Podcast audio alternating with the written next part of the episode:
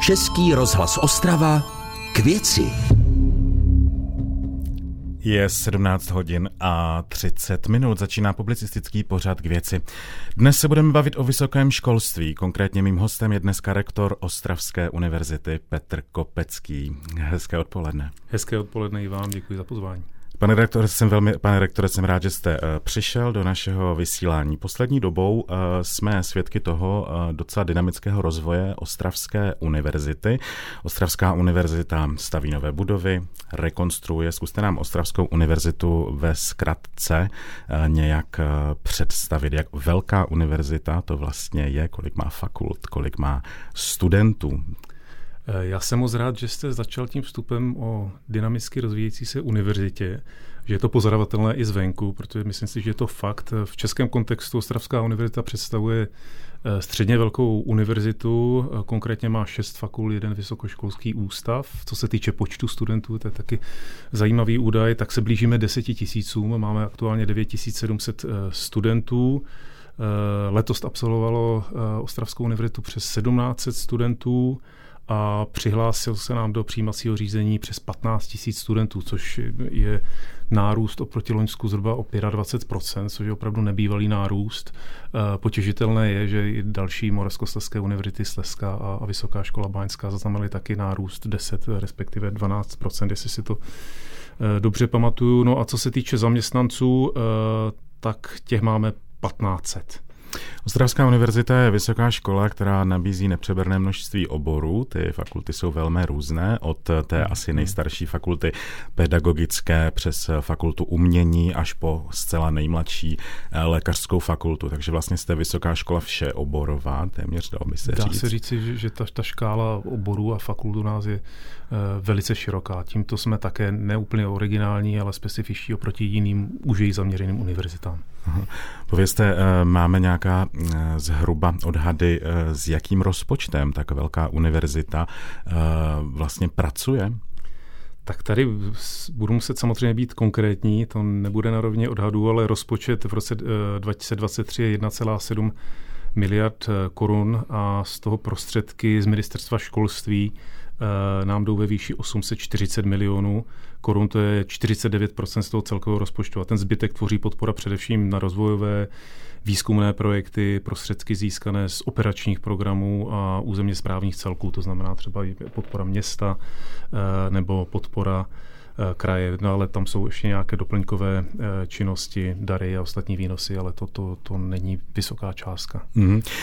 My jsme tedy poslední dobou, jak už jsem řekl, svědky toho, že Ostravská univerzita se poměrně dynamicky rozvíjí. Tedy z našeho laického pohledu aspoň navenek my vidíme ty hrubé věci, ten hrubý rozvoj stavby, rekonstrukce, investice do, do toho stavebního rozvoje univerzity, otevírají se nové budovy, rekonstruují se ty starší budovy. Přesto eh, vlastně eh, jsme zároveň svědky toho, že mm, Vysoké školství v České republice je dlouhodobě podfinancované. Zkusme si tedy rozvrhnout ty uh, zdroje financování ve vztahu k jednotlivým nákladům.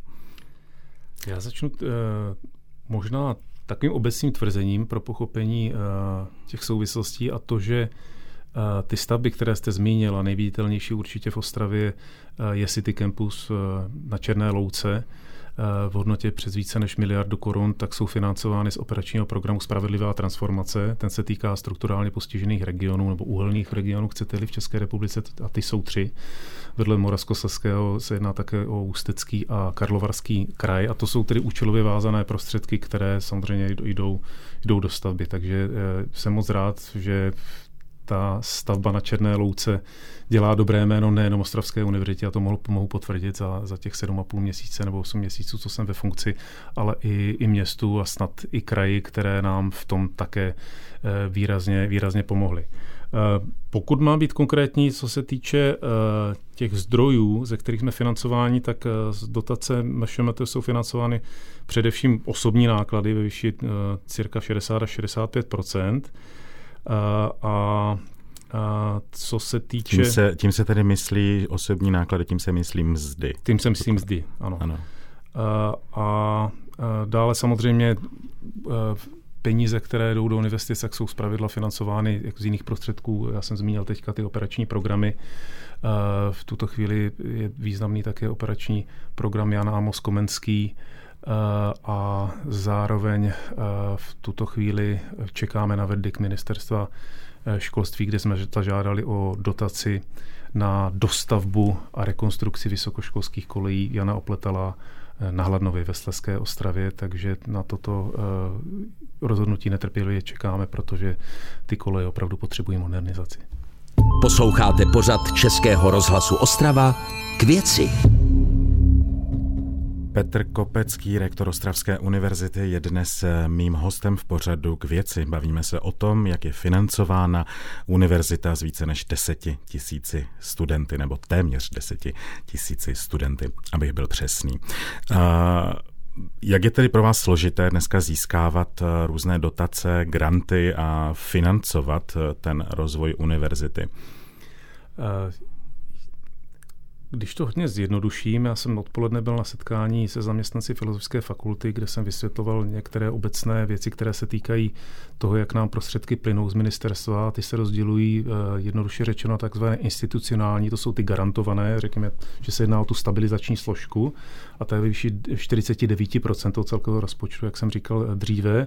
A ta druhá část je takzvaná účelová, to jsou právě ty granty, eh, granty a projekty to, co v tom českém kontextu, a teď budu mluvit eh, i více za Českou konferenci rektorů a radu vysokých škol, tedy vysokoškolskou reprezentaci, je trochu jinak než v mnoha jiných zemích evropských, je, že ta institucionální složka je, je nižší, není ani eh, na, ve výši 50% a to nám trošku činí problémy při dlouhodobém plánování a strategickém plánování. Takže eh, jedna z těch věcí, která se ze strany České konference rektorů směrem k ministerstvu ozývá pravidelně ve formě usnesení, je jakýsi apel na vytvoření závazného střednědobého rozpočtového výhledu pro vysoké školy, které nám umožní právě to dlouhodobé plánování mm-hmm. a, a větší předvídatelnost. A, a zvýšení té institucionální složky, tedy té jisté stabilizující oproti té účelové, která je nejistá, je to proměná, jsou to věci, které jako musíme soutěžit eh, s nejistým výsledkem. Takže takto, takto ta situace stojí. A možná ještě k té vaší předchozí otázce. Eh, jednu věc, eh, některé z těch investičních akcí, například eh, zrovna dostavba kolejí, což je také otevřená záležitost, protože neznáme ještě rozhodnutí ministerstva. Pokud bychom uspěli, tak musím podotknout, že ta spolúčast ve výši 40% u, tak velkého pro, pro, projektu je není jednoduchá pro žádnou vysokou školu v České, v České republice, takže ta potřeba dofinancování investičních aktivit z vlastních zdrojů vlastně taky zatěžuje taky zatěžuje eh, rozpočet a i tam se musíme eh, samozřejmě obracet eh, na samozprávu, musíme se obracet na město a, a na kraj a jednat s nimi o, o případné podpoře mm-hmm. tady těchto věcí, protože dobře víme z podkladů i pro strategický záměr města Ostravy, že dostupnost, jak cenová dostupnost, tak eh, kvalita, úroveň bydlení pro vysokoškolské studenty je, je velké téma. Eh, nicméně, eh, co se týče podpory města Ostravy, případně kraje, tak vy s Ostravou i s krajem spolupracujete dlouhodobě a jak se ukazuje, tak lze asi říct, že je to pro vás, pro univerzitu, dobrý partner. Je to dobrý partner. Potvrzuji vaše slova, jak eh, město, tak eh, kraj s námi spolupracují úzce a dá se to říci naopak. Já jsem to konstatoval i v mnoha veřejných vyjádřeních, i na mnoha akcích univerzitních, eh, protože si myslím, že mám jakési srovnání s jinými kraji v České republice a myslím si, že ta, ta spolupráce tvrdím si říct, že dlouhodobě je nastavená velmi dobře a je na standardně dobrá. Už za chvíli se budeme taky bavit o současné situaci, a to konkrétně o mzdech a platech pracovníků vysokých škol a univerzit. Posloucháte pořad Českého rozhlasu Ostrava k věci. Rektor Ostravské univerzity Petr Kopecký je dnes hostem pořadu k věci dnes s Vladimírem Šmehlíkem. Pane rektore, pojďme se podívat na otázku mzdových nákladů, otázku platů.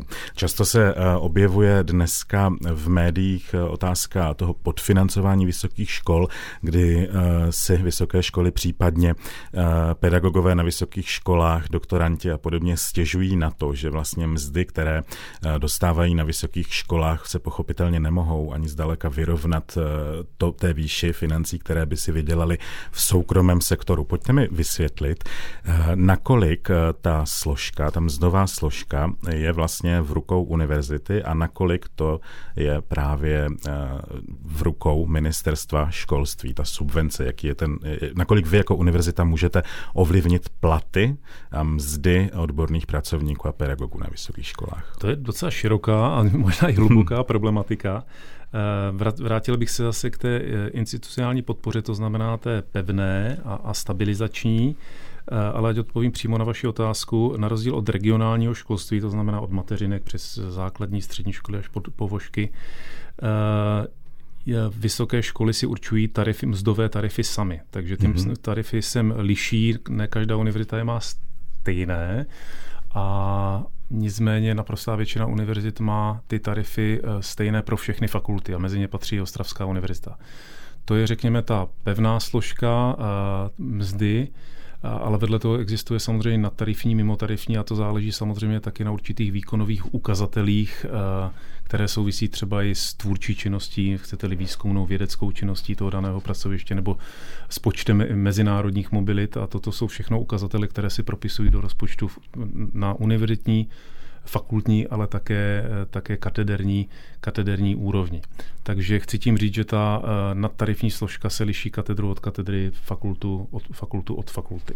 Takže velmi zjednodušeně bychom eh, mohli říct, aby eh, jsme vysvětlili, eh, vysokoškolský pedagog prostě nemá, tak jako středoškolský nebo pedagog na základní škole, zaručenou 130% průměrné mzdy. 130% v tuto chvíli nemá ani pedagog na základní a střední škole. V tuto chvíli eh, ta částka nebude tak vysoká, jak se o ní mluvilo, nicméně se to teďka ubírá směrem k nějakým 113%, jestli mám dobré informace. Eh, ale chtěl bych zdůraznit jednu velmi důležitou věc, kterou možná veřejnost úplně nevnímá, že když se mluví o zvyšování platů učitelů, tak se to netýká vysokoškolských učitelů, protože regionální školství je, financováno jiným způsobem než eh, vysoké školství. Takže ten výsledek je takový, že eh, jednoduše řečeno se aspoň v některých oborech a oblastech rozevírají nůžky mezi regionálním a vysokým školstvím a například u humanitních a společenskovědních oborů. Já jsem vzešel z filozofické fakulty, eh, jsme ve stavu, kdy odborný eh, asistent eh, s vědeckou hodností PhD, tedy velký doktorát a s bohatou publikační činností, nedostává takovou mzdu, jako by dostával třeba na střední, na střední škole. A to souvisí s tím, jakým způsobem se přerozdělují prostředky v rámci eh, ministerstva školství, jakým způsobem narostly a myslím si, že zaslouženě narostly ehm, eh, peníze, kterou, které jdou do regionálního školství, takže na to já si v žádném případě nemohu stěžovat, protože si myslím, že to adekvátně a zasloužené, ale tak trošku se zapomnělo na vysoké školy, což je ale dlouhodobá záležitost, kterou teď Eh, tematizujeme na úrovni Rady vysokých škol, ale také České konference rektorů, takže tady nemluvím určitě jenom za sebe. Nicméně přímým důsledkem toho asi tedy může být fakt, nebo se stává, že teda pedagogové z vysokých škol eh, z finančních důvodů asi můžou dávat přednost eh, odchodu z vysokých škol a učit na školách středních nebo regionálních. Mohou... Je to, může to být ta motivace? Je to ta motivace. V dnešní době samozřejmě se k tomu připočítává inflace. Já samozřejmě jsem si moc dobře vědom také to kontextu Eh, ekonomické recese, takže chápu, že česká vláda to nemá v tuto chvíli eh, vůbec jednoduché, nicméně když mám mluvit o tom důsledku, eh, zejména na některých typech fakult, tak ano, ty odchody už pozorujeme a já mám obavu, že jich budeme pozorovat ještě více, tak proto také mm-hmm. tuto záležitost tematizujeme. Při návštěvách Ostravy, když Ostravu navštívili mimo jiné i váš nový City Campus, eh, někteří členové vlády, případně eh, členové eh, dolní či horní komory parlamentu České republiky, tak vy jste s nimi jednali, poukazovali jste na tu otázku podfinancování vysokých škol, dokonce jste předložili vytvořenou analýzu, jak se měnilo v průběhu let financování ze strany státu. Nakolik ty návštěvy v Ostravě eh, naslouchali vašim slovům, eh, jak reagovali, eh, nebo jak, jaký výsledek vlastně ta snaha dosud měla? To je těžké kvantifikovat. ale máte pravdu v tom, že z politiky se setkávám, patří to k mé práci, ale také je to výsledkem právě toho, že máme nový City Campus, o který je velký zájem i ze strany politiků, včetně ministrů, nejsou to jenom poslanci a senátoři.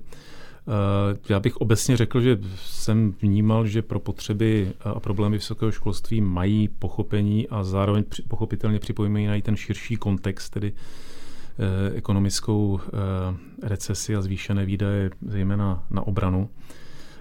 Jsem ale rád, že ty problémy českého vysokého školství, tedy jeho podfinancování, si už mnozí uvědomují a myslím si, že si to uvědomuje i pan ministr. A, a ta řeč čísel a mezinárodní srovnávání nebo srovnání to eh, celkem jasně, jasně ukazují. Takže ten trend eh, vlastně je takový, že vůči HDP teďka mírně klesáme jako vysoké školy eh, a když to srovnáme ten poměr vůči HDP třeba i s jinými zeměmi, sousedními, jako je Polsko nebo Slovensko, tak jsme hodně, hodně pod průměrem. Takže obecně podíl výdajů na terciální vzdělávání je menší než v Polsku, Slovensku mm-hmm. a je výrazně pod průměrem Evropské, Evropské unie. Ještě jedna zajímavá věc. Strukturálně postižený region. A váš kolega, prorektor a Ostravské univerzity, sociální geograf Ondřej Slach uvádí, ve strukturálně postižených regionech je odchod zaměstnanců z vysoké školy často spojen s úplným odchodem z regionu. Jedná se tedy o takzvaný odliv mozků a s celou řadou demografických, strukturálních a sociálních problémů, které se následně řeší celé dekády. Nakolik je takový odliv mozků nakolik se ten odliv mozku aktuálně týká i Ostravské univerzity. Odchází vám, nebo pozorujete, že by vám pedagogičtí pracovníci a výzkumní pracovníci odcházeli eh, v nějakém větším počtu na jiné univerzity nebo z regionu?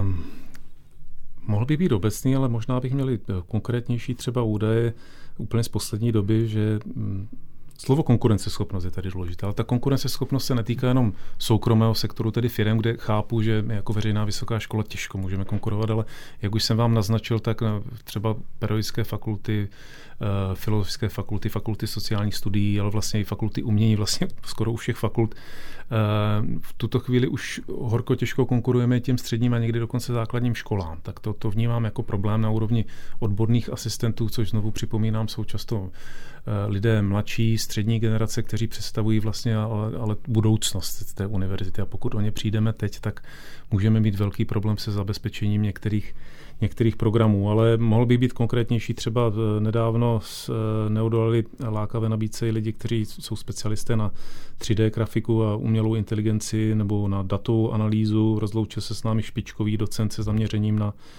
Eh, umělou, umělou inteligenci prostě těm nabídkám, které přichází odinut, eh, nejsme schopni vůbec konkurovat. Vy jste ve své funkci rektora eh, poměrně krátce, nicméně zkusme zkusme se zasnít a zkusme si tedy říct, jaká je vize, kde by se mohla Ostravská univerzita posunout, dejme tomu v horizontu deseti let, jaké by mohlo být řešení této situace, financování, podfinancování. To řešení opravdu souvisí s financování celého toho systému, protože jako rektor samozřejmě není možné, abych jel na ministerstvo a vymohl si nějakou výjimku ze, systému financování směrem k Ostravské univerzitě, takže já, já vidím tu řešení v tom, že budeme schopni jednak vysvětlovat význam a, a potřebnost univerzit pro společnost, která by měla být znalostní a to, to z úst eh, vládních představitelů a politiků často slyšíme. Znalostní společnost, znalostní, eh, znalostní ekonomika. A možná to vstáhnu i k tomu, na co jste se ptal předtím a na co jsem úplně eh, přímo neodpověděl, když jste se bavil, když jste mluvil o tom Moravskoslezském kraji. Já bych řekl jednu věc. Já si myslím, že dnes už na rozdíl od dřívějška investoři nejdou jen za infrastrukturou, ale jdou za kvalifikovanou pracovní silou. A já si myslím, to, že to, že máme v, v tomto regionu tři eh, univerzity, eh, tak vlastně není překvapení, že si myslím, že jako k tomu strukturálně postiženému regionu se nám daří možná, nebo ne možná, ale eh, jistě lépe než těm dalším dvěma strukturálně postiženým regionům je také důsledkem toho, že tady máme tři vysoké školy, které to mají co říct. Téma, které bychom mohli rozebírat v daleko delším formátu a v dalekom delším pořadu, nicméně čas nás tlačí a to byla poslední slova uh, rektora Ostravské univerzity, mého dnešního hosta Petra Kopeckého. Moc děkuji za návštěvu v Českém rozhlase. Děkuji vám za pozvání. A na vás se budu těšit zase příští pondělí v 17.30 v pořadu k věci.